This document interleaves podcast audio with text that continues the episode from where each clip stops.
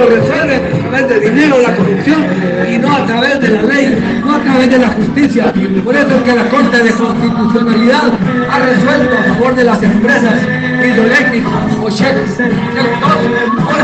les dan su cheque, pero mientras la gente le ha quitado el agua del río Cabón, porque desviaron el agua, su cauce original, los ríos están contaminados, veamos el Catala, veamos el lago de Matitlán, veamos el río de la costa sur, de Alta Veracruz y del Oriente, están contaminados, están secando.